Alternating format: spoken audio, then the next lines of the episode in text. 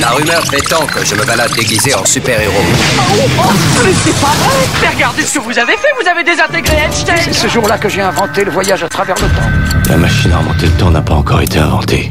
Mais dans 30 ans, ce sera fait. Retour vers la sortie. Bonjour à toutes et à tous, ravi de vous retrouver sur Débriefing pour un nouveau podcast Retour vers la sortie. Aujourd'hui, nous allons célébrer les 20 ans d'un film dont vous reconnaîtrez tout de suite la musique. Écoutez.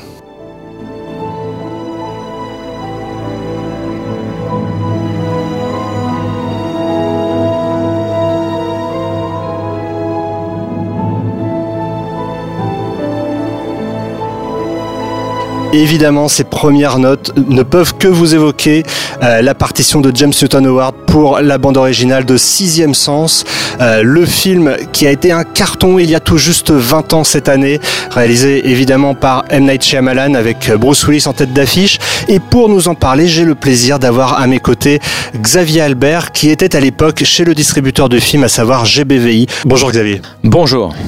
Xavier, aujourd'hui, vous êtes directeur général de Universal Pictures France et à l'époque, vous travaillez chez Disney ou GBVI. Est-ce que vous pouvez déjà nous rappeler peut-être ce que c'était que GBVI ?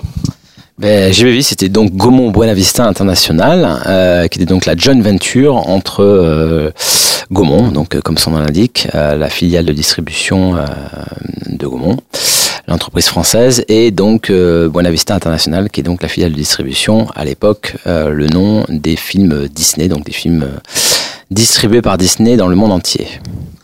Alors je le disais, Sixième Sens fête ses 20 ans aujourd'hui, et pourtant, sur le papier, qui aurait cru qu'on allait reparler de ce film 20 ans plus tard?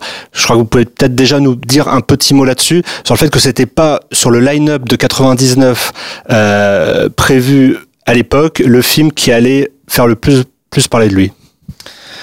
Complètement, de ce dont je me souviens, parce que c'était effectivement il y a longtemps maintenant. Donc déjà pour rappeler le contexte, donc moi j'étais donc responsable de création dans l'équipe marketing sous l'égide de Jean de Rivière, que certains connaissent, qui est maintenant à Los Angeles, et surtout le directeur général de l'époque était donc Jean-François Camilleri, qui est resté après évidemment de longues années chez Disney. Et effectivement, The Sixth Sense, comme c'était le titre original, comme d'habitude, chaque année, on regardait le line-up à venir, donc en début d'année, voire même en fin d'année, donc c'était fin 98. Alors oui, parce que nous on est sorti en fait, pour être très exact, début 2000. Je vais rappeler les dates de sortie d'ailleurs, c'est très important, on va en reparler évidemment après. Il y a à mes côtés Julien Bernard, je salue Julien d'ailleurs. Bonjour Aurélien, bonjour Xavier. Et Jérémy Trekecer, bonjour Jérémy. Bonjour Aurélien, bonjour Xavier, bonjour à tous. Je revenais effectivement sur ce que vous disiez à l'instant sur les dates de sortie très importantes, puisque le film est sorti en août 99 aux États-Unis, le 6 août précisément, et le 5 janvier 2000. Ça paraît complètement aberrant aujourd'hui d'avoir deux dates aussi décalées, surtout pour un film dont l'un des arguments de vente principaux sera aussi son twist final qu'on ne pourra pas révéler. Ça paraît complètement fou que ça ait tenu et que dans les deux cas, ça a été des succès monumentaux, comme on va le rappeler après. Donc, pour revenir à ce qu'on disait à l'instant, au début de l'année 99 ou fin 98, ce n'était pas initialement le film dont on allait parler quelques mois plus tard. Non, puisque ce qu'il faut comprendre, c'est que c'était donc à l'époque une production pour nous, en tout cas dans les labels chez Disney, enfin chez Buenavista, une production Spyglass Entertainment, donc Roger Birnbaum, Gary Barber, et effectivement on n'avait aucune information sur le film. Je me souviens par contre très bien qu'on avait uniquement une seule photo qui était celle de Bruce Willis, donc de Malcolm, et donc du petit Haley Joel Osment qui se sent dans la rue, c'est un des plans dans la ville, à Philadelphie je crois, je me souviens bien, et voilà, qui marche dans la rue, donc Bruce Willis avec son fameux impair, et puis un synopsis des plus nébuleux qui était en gros, voilà, un psy va aider un enfant qui a des cauchemars et qui a des troubles, voilà, et c'est tout ce qu'on savait. On avait juste, d'ailleurs le genre était thriller, il ne parlait pas vraiment du côté un peu horrifique du film. Et c'était le film d'un jeune réalisateur, M. Night Shyamalan, dont les deux derniers films n'étaient pas sortis en France, donc pareil, absolument un inconnu, total inconnu. Donc voilà, donc sur le papier, on s'attendait déjà évidemment pas à... Déjà, le genre du film était difficilement descriptible, et puis surtout, voilà, on savait rien, donc c'était sur le papier un tout petit film, parce que Spyglass n'était pas non plus un gros fournisseur de films pour Buenavista à l'époque. Je reviens aussi sur le contexte de l'époque, sur ce que vous disiez sur le décalage de date de sortie.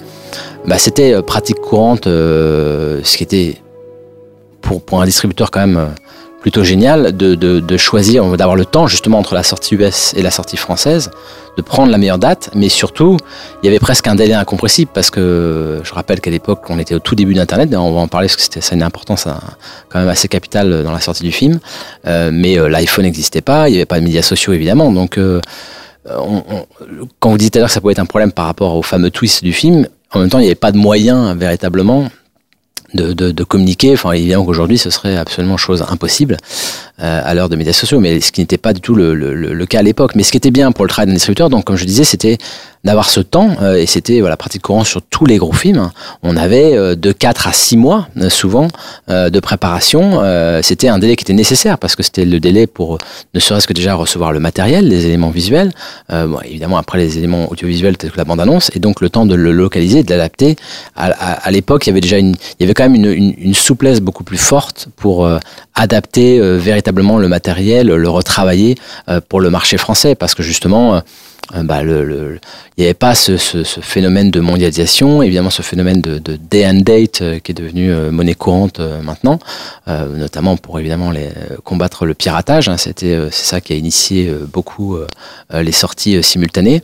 D'ailleurs moi je me souviens qu'à l'époque c'était au même moment, on m'avait demandé en tant que responsable créatif puisque je m'occupais de tout le matériel, justement quelles seraient les incidences, que déjà ils réfléchissaient à voilà, de rapprocher le plus possible la date de sortie US et la date de sortie internationale, donc la France. Et voilà, je me souviens avoir fait une note pour expliquer que ça poserait des problèmes parce qu'on aurait moins de souplesse, on serait beaucoup plus finalement tributaire de la campagne US que ça ne l'était auparavant. Donc voilà, en tout cas, c'est vrai que sur le papier, c'était un petit film, il n'y avait pas d'attente, absolument pas d'attente plus que ça, on était vraiment dans l'attente de voir le film, découvrir le film.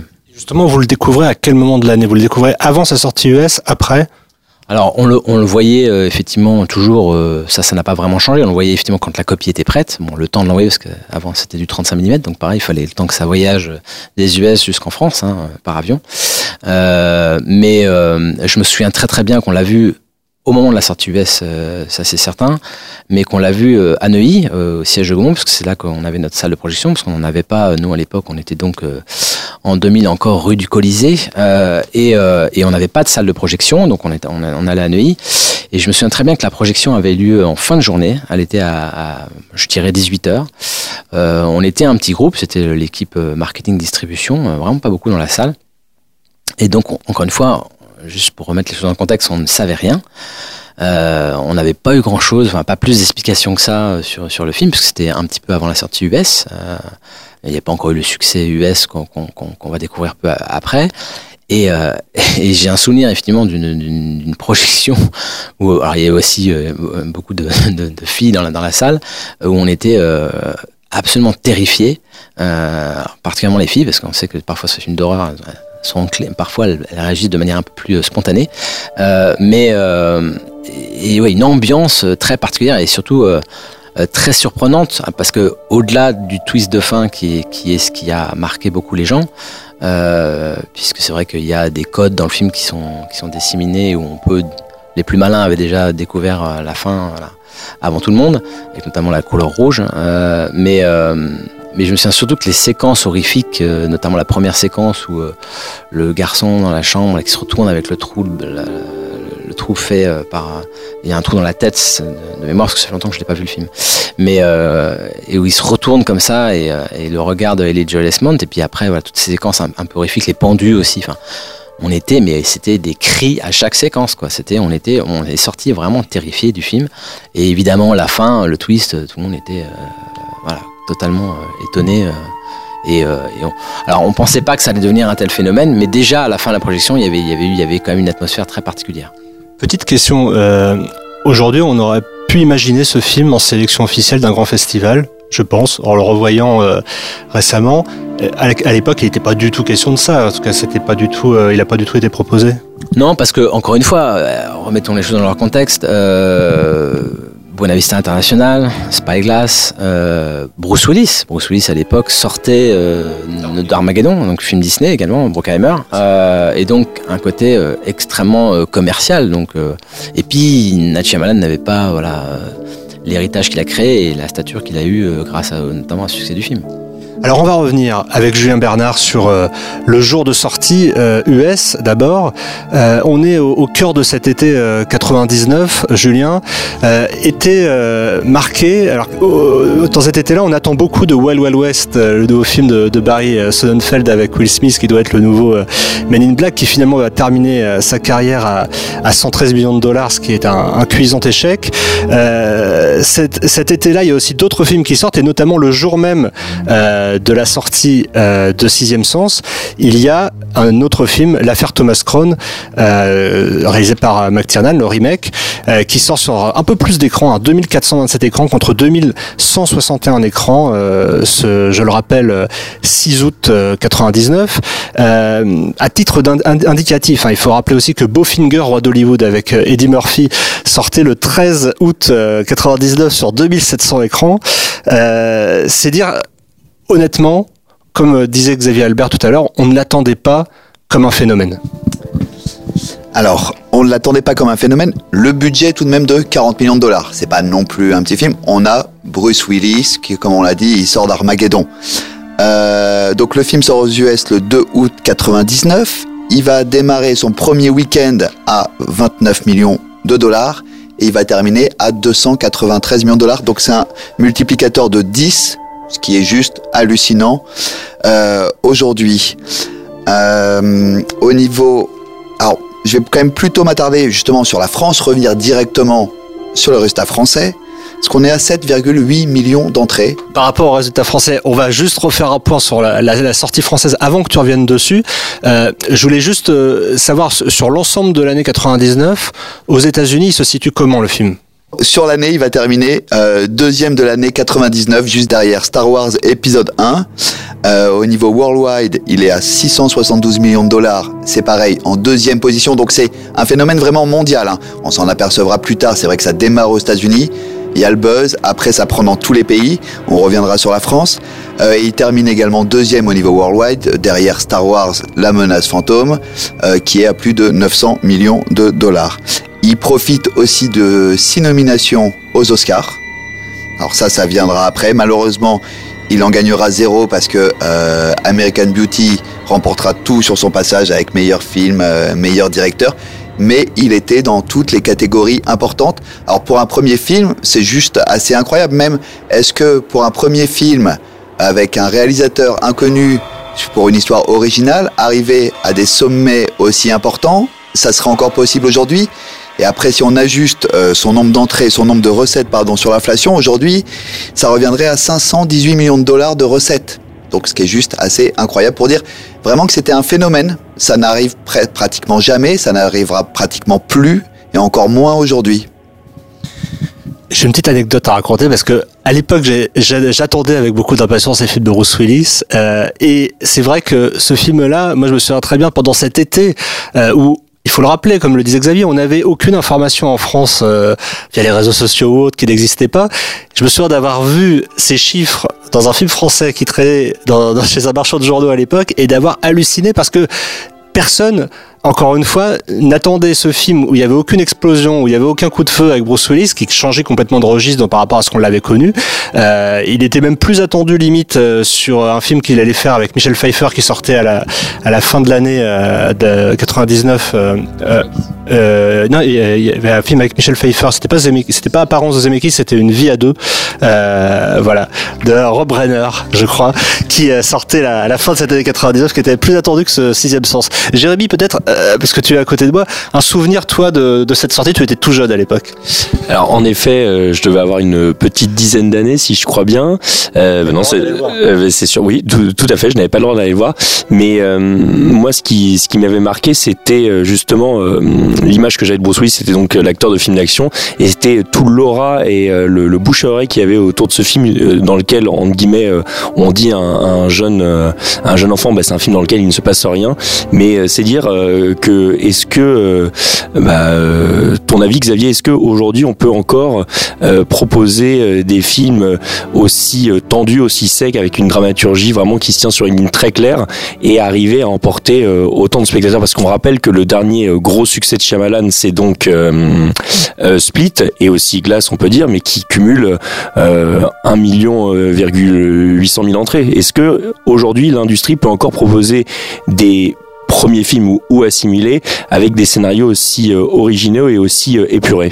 Je reste optimiste, je l'espère. Non, mais c'est évident que le marché n'est pas le même aujourd'hui qu'il ne l'était à l'époque, hein, parce que faire 7,8 millions entrées, on peut rappeler qu'aujourd'hui c'est des scores qu'atteignent seulement les Avengers et Star Wars. Donc, en théorie, on va dire que c'est mécaniquement impossible, puisque le niveau d'entrée n'est plus le même. Mais juste pour revenir, c'est vrai que aussi, ce qui était amusant, c'est que Bruce Willis était quand même un acteur qui effectivement était très labellisé action, parce qu'il avait sorti de la franchise Die Hard avec le dernier succès qui était Une journée en enfer. Et aussi, donc, j'ai rappelé Bruckheimer, Armageddon, mais il faisait aussi des incursions parfois dans des films un peu d'auteur ou un petit peu décalés. Et c'est donc ça renforçait le côté complètement, je vais prendre l'expression un peu exagérée, mais what the fuck du film à l'époque, parce qu'on avait encore une fois que cette photo de lui en psy et que c'est un père dans la rue avec cet enfant. On ne savait rien, donc ça rendait encore le truc encore plus mystérieux, le film encore plus mystérieux. Et donc, pour nous, de notre point de vue, un film encore plus risqué. C'est pour ça qu'on disait, mais qu'est-ce que c'est que ça ? Sixth Sense, ça veut dire quoi ? Alors évidemment, tout est parti après du succès aux US, hein, pour être très très honnête, où là évidemment on a vu que ce qui s'est passé, c'est que le film a multiplié son week-end, Julien, par combien ? Par 10, c'est ça ? 10. Et donc... de là, et comme je l'expliquais tout à l'heure, on a eu le temps d'adapter, de localiser le film comme il faut pour la sortie française. D'ailleurs, je sais pas si c'était une question que vous avez après, mais donc c'était déjà il fallait se dire est-ce qu'on garde au niveau du titre, parce que déjà à l'époque on francisait systématiquement les titres de films, ce qui aujourd'hui d'ailleurs à mon avis on garderait The Sixth Sense peut-être, mais à l'époque c'était hors de question de garder un titre VO, c'était pas du tout dans les us et coutumes de l'industrie. Et d'ailleurs pour la petite histoire, donc The Sixth Sense en fait, c'est le vrai titre, c'est Sixième Sens, et non pas Le Sixième Sens. Pourquoi ? Parce qu'il y avait le film de Michael Mann qui s'appelait Le Sixième Sens, qui est aussi un film culte que je conseille à tout le monde. Je ne sais pas si vous l'avez vu, et qui était effectivement Hannibal Lecter, les origines d'Hannibal Lecter, on le voit dans le film, superbe film. Et donc on l'avait appelé Sixième Sens pour cette raison-là. On insistait sur le fait qu'on avait retiré l'article, ce que beaucoup de gens ont oublié. Ça énervait ceux qui savaient qu'il fallait retirer l'article. C'est-à-dire que quand on disait Le Sixième Sens, ils disaient non, c'est pas le bon film, c'est bien Sixième Sens. Non, voilà. Et après sur la campagne, moi j'ai des souvenirs donc assez marquants. Je me souviens que l'adaptation de l'affiche, on avait beaucoup aussi réfléchi à, parce qu'évidemment il y avait donc les 5 sens déclinés sur l'affiche, hein, voilà, toucher, entendre, sentir. Ouais, exactement. Et qui est d'ailleurs aussi un autre film à twist assez marquant. Et je me souviens qu'on s'était finalement arrêté sur Trembler, qui était donc le fameux Sixième Sens, avec ce 6 là, avec cette image un peu de fantomatique assez surprenante. D'ailleurs, pour moi, d'ailleurs le film, c'est pour ça que je parlais tout à l'heure du genre. Donc pour moi, il est plus dans la catégorie thriller plus que film d'horreur, même si évidemment ça reste un film d'horreur quand même, qui est interdit aux moins de 12 ans.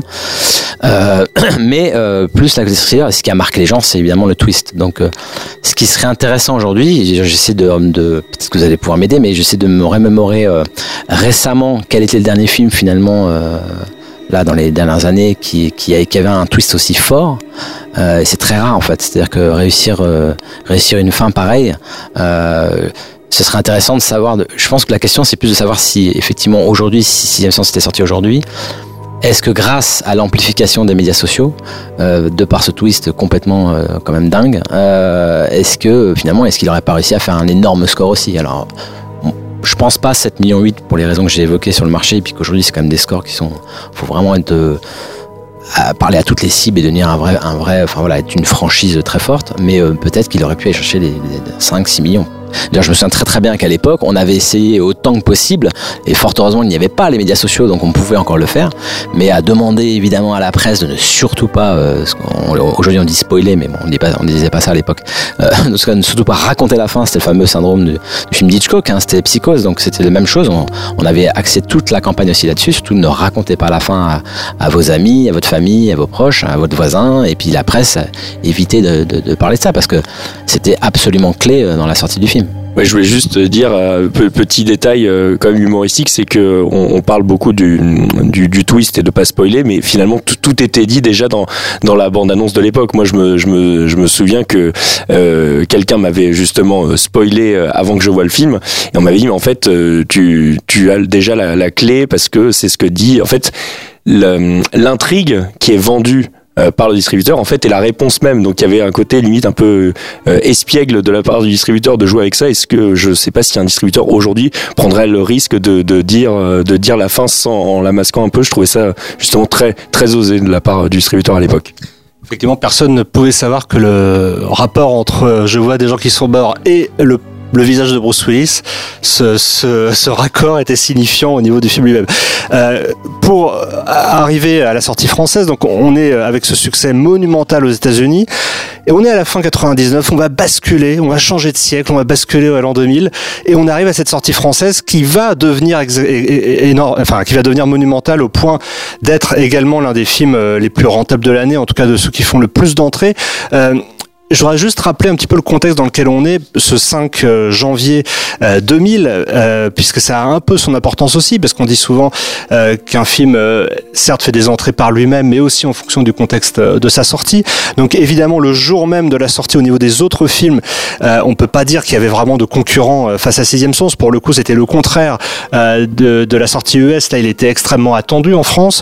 Il y avait un film de Spike Lee, Summer of Sam, qui sortait le même jour, Le Voyage de Félicia, Mariage à l'anglaise, ou encore un thé avec Mussolini, mais on va vite se rendre compte au niveau des chiffres, et Julien va les rappeler, qu'il n'y avait qu'un seul film événement ce jour-là. À noter, parce que j'aime bien aussi dans ce podcast rappeler ce contexte également, que évidemment on est en plein hiver, donc il ne fait pas très beau, enfin, en tout cas il fait un temps assez nuageux sur Paris, le maximum de la journée est de 10 degrés, et au niveau des informations ambiantes, c'est intéressant de rappeler qu'il y a eu quelques jours plus tôt ce qui fut appelé la tempête du siècle, au point que le jour même de la sortie, plus de 300 000 foyers n'ont pas l'électricité. Ça c'est quand même assez fou quand on y repense. 315 000 foyers étaient encore privés d'électricité le mercredi matin de la sortie. EDF prévoit de rétablir ça sous les 8 jours.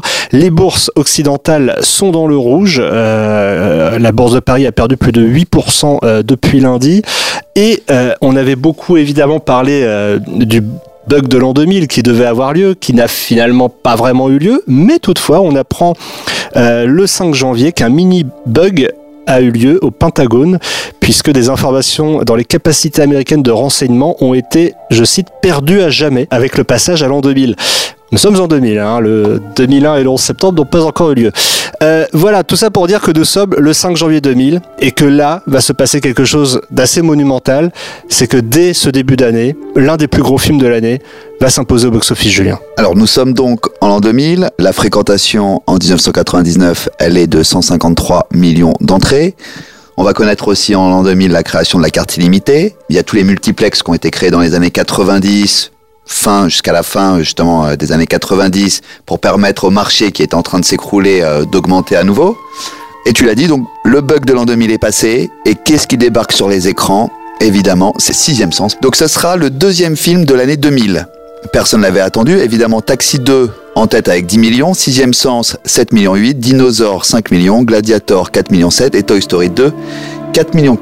Alors, pour la petite anecdote, Shyamalan cette année sortira 2 films dans la même année, Incassable sur la toute fin d'année, et ce sera ses 2 plus gros scores parmi ses 11 films. Donc le phénomène est en route, mais c'est vrai que c'est son premier film qui le lance complètement. Le film va démarrer à 192 000 entrées le premier jour, mais le fait notable, c'est surtout son chiffre au week-end à 1,2 million d'entrées. Donc la stratégie avait fonctionné, puisque le buzz était bien en place et l'attente, les gens étaient présents, étaient au rendez-vous.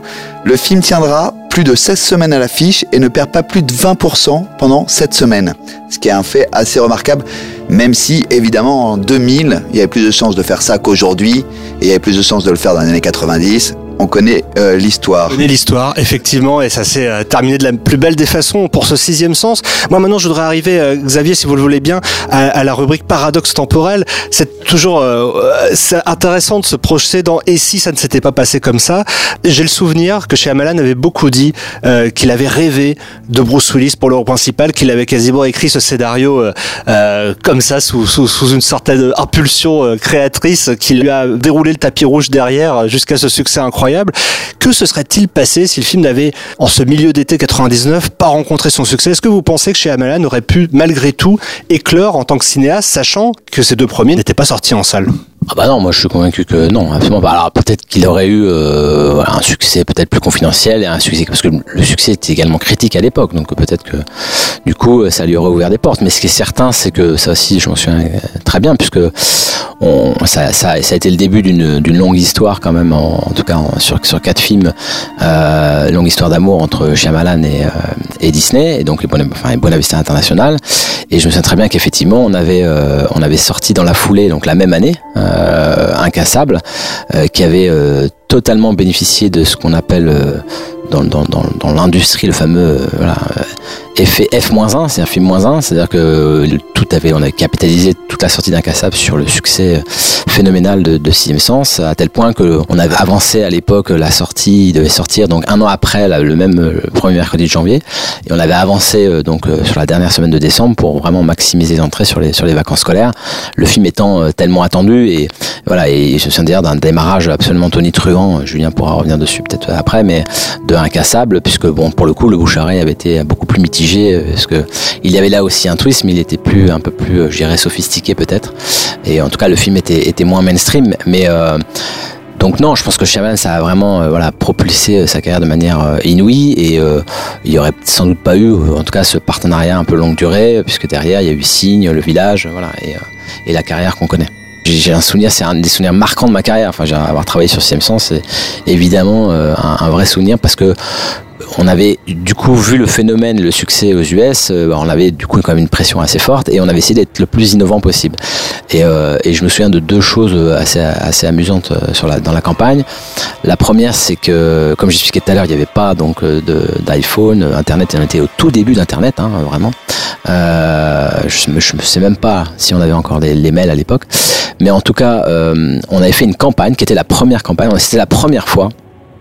Ça, je me souviens très très bien, qu'un distributeur localisait, en tout cas construisait, produisait un site internet pour un film, donc Sixième Sens, lefilm.com, parce que on voulait encore une fois être un petit peu, on voulait surprendre les gens à l'image du film.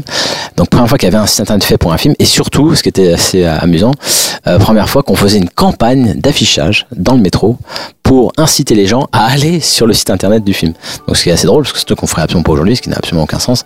Mais je me souviens très bien de cette campagne qui faisait la promotion du site. C'était vraiment des affiches spécifiques, sixiemsenslefilm.com, et c'était oserez-vous vous y rendre, un truc comme ça, la campagne. Mais c'était donc ça, c'était quelque chose qui m'avait assez marqué.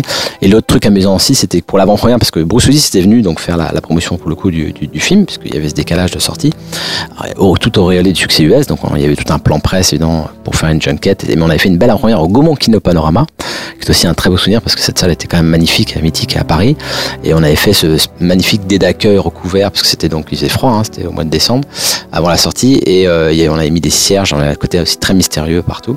Et je vous dis ça parce que le carton d'avant-première, parce qu'à l'époque on envoyait des cartons, encore il n'y avait pas de save the date par mail, le carton d'avant-première était pareil, on avait voulu innover un peu, et on avait fait un carton pas sensoriel, mais c'est-à-dire qu'il fallait c'est des cartons, vous savez, c'était un carton noir, et donc il fallait le toucher pour révéler l'endroit et l'heure, le jour, l'endroit et l'heure de la projection de l'avant-première.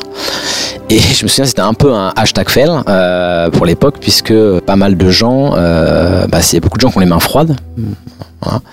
C'est vrai, il y en a beaucoup, et donc du coup ça ne marchait pas, parce qu'il faut vraiment avoir les mains avec un peu de chaleur quand même, pour que ça imprègne et que le carton se révèle. Et donc on a vu énormément de coups de fil à l'époque, de gens qui avaient reçu par courrier donc, de Gaumont Buenavista, ce qui semblait être un carton d'invitation, mais qui était donc noir des deux côtés, il n'y avait rien, disant mais qu'est-ce que c'est que ce bordel, pourquoi vous m'envoyez un carton noir comme ça. Voilà, donc c'était l'autre fun fact de l'époque, dans le côté un petit peu disruptif de l'époque. Ça donne envie de se projeter à cette avant-première. Est-ce que vous, justement, vous auriez comme ça une date à laquelle vous auriez envie de vous projeter par rapport aux souvenirs que vous avez du film ou par rapport aussi à ce qu'a fait Shyamalan par la suite? Parce qu'on peut rappeler aussi que maintenant, en tant que directeur général d'Universal Pictures France, vous avez pu sortir Split, qui est un peu, et aussi The Visit auparavant, qui est le renouveau de la carrière de Shyamalan. Oui, alors je me souviens pas de la date précisément, pardon, mais j'avais gardé un très bon souvenir. Et encore une fois, je n'étais donc pas évidemment à un poste hautement stratégique, en tout cas voilà, pas forcément accès au talent comme je peux l'avoir aujourd'hui. Mais je me souviens juste qu'on avait fait un dîner extrêmement sympathique après l'avant-première du Village avec lui. Et ça a toujours été un filmmaker très chaleureux, très proche des équipes, qui est vraiment d'une bienveillance folle. Alors très dans le détail, hein, très à beaucoup regarder, à scruter tout ce qu'on faisait, mais en même temps ça fait partie de la richesse de notre métier. Enfin, c'est toujours un bien quand un talent s'intéresse à ce que vous faites. Et donc on avait fait ce dîner très sympa avec toute l'équipe de distribution marketing avec lui au Village, enfin après l'avant-première du Village qui était au Grand Rex. Et voilà, moi j'avais ce souvenir voilà, très très très sympa. Et ce qui est amusant, c'est qu'effectivement, donc, quand j'ai rejoint Universal, puisque c'était un an après mon arrivée ici, il y a eu donc voilà, la sortie de Split, qui était pareil. Bah, c'est un peu, c'est pas que j'ai revécu un peu ce que j'avais vécu à l'époque sur Sixième Sens, parce que bon, on parle pas des mêmes phénomènes et du même succès, puisque Split a fait 1 800 000 entrées, mais bon, c'est déjà un très beau score. Mais surtout, il y avait quand même ce côté un petit peu de surprise, puisque Shyamalan sortait de The Visit, sortait un peu d'une longue période, on va dire, de purgatoire, et donc il y avait ce côté un petit peu étonnant on ne s'attendait pas du tout évidemment quand on a fait les budgets là, sur Split à l'époque à atteindre, on avait un budget je crois que c'était de 800 000 entrées, donc à atteindre de tels scores. Mais juste pour dire voilà, si je dois retrouver une date, je ne me souviens pas de la date précise, je me souviens juste que Shyamalan est venu 2 fois à Paris pour la sortie de Split, ça a marqué l'équipe, hein, notamment Stéphane Rétoré et son budget mais il est venu 2 fois à Paris pour dire à quel point il est quand même très vigilant sur ce qui se passe sur les films, à quel point il est très impliqué surtout. Et donc il est venu faire une première projection plutôt limitée, c'était une première journée juste presque de test en fait, auprès de certains médias invités. On avait vraiment sélectionné un certain nombre de médias, parce qu'on avait fait ça au Grand Palais dans la petite salle, qui est donc une salle qui fait juste 100 places. Donc il me semble que c'était au mois de décembre, donc on a sorti voilà, en février 2017, donc c'était donc en décembre 2016, et on avait comme il devait faire un Q&A après la projection, j'ai eu la chance, d'ailleurs Stéphane aussi était avec moi, de faire ce dîner avec lui en tête à tête. Et c'était bon, évidemment quand je l'ai dit, c'est quelqu'un de très, très chaleureux, très sympathique, surtout extrêmement intéressant, parce que c'est un vrai réalisateur avec une vraie vision. Ses films l'habitent, hein, vraiment. Et donc ce dîner était juste c'est un de mes meilleurs souvenirs récents, mais je pense que ça restera un souvenir très fort, parce qu'avoir 2 heures de discussion avec Night Shyamalan, c'est quand même pas, ça arrive pas tous les jours. Et surtout avec ce vécu, ayant sorti 4 de ses films et ayant ce souvenir très bon, très beau de l'époque. Donc voilà. Donc si je dois trouver une date, peut-être c'est celle-là. En tout cas, ça restera un très très beau souvenir dans ma carrière, c'est sûr. On rappelle évidemment que Glass est sorti en début d'année et que le film est sorti chez Disney, retour chez Disney, en tout cas chez Disney en France, et c'était chez Universal aux États-Unis. Peut-être Julien, un mot de la fin. Je viens juste de regarder là sur les chiffres. Qu'est-ce qui lie Bruce Willis et Shyamalan sur le Sixième Sens? C'est leur plus gros succès à tous les deux, que ce soit US ou français. Oui, c'est dire à quel point ce film a compté pour beaucoup d'entre vous, et je suis sûr que tous qui écoutez ce podcast, vous avez en mémoire un petit souvenir de la première projection de Sixième Sens. Certains disaient je le savais déjà, d'autres j'ai été bluffé par la fin. Mais en tout cas, voilà, sur le moment présent, c'était difficile, c'est clair, de le savoir, ce qui allait se passer à la fin de ce film, et surtout de savoir ce qui allait se passer par la suite pour ce grand réalisateur, quoi qu'on en dise, qui est M. Night Shyamalan. Merci beaucoup, Xavier Albert. Eh bien, écoutez, avec plaisir, je reviendrai, j'espère.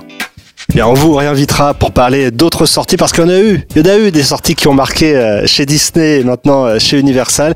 Merci beaucoup, Jérémy. Merci Aurélien, merci Xavier. Merci Julien. Merci tout le monde. Et on vous rappelle évidemment que vous pouvez retrouver tous nos autres épisodes de Retour vers la sortie sur le MCU ou sur Inception. Merci encore et à très vite. La rumeur prétend que je me balade déguisé en super-héros. Oh, mais c'est pas vrai. Mais regardez ce que vous avez fait, vous avez désintégré Einstein. C'est ce jour-là que j'ai inventé le voyage à travers le temps. La machine à remonter le temps n'a pas encore été inventée, mais dans 30 ans ce sera fait. Retour vers la sortie.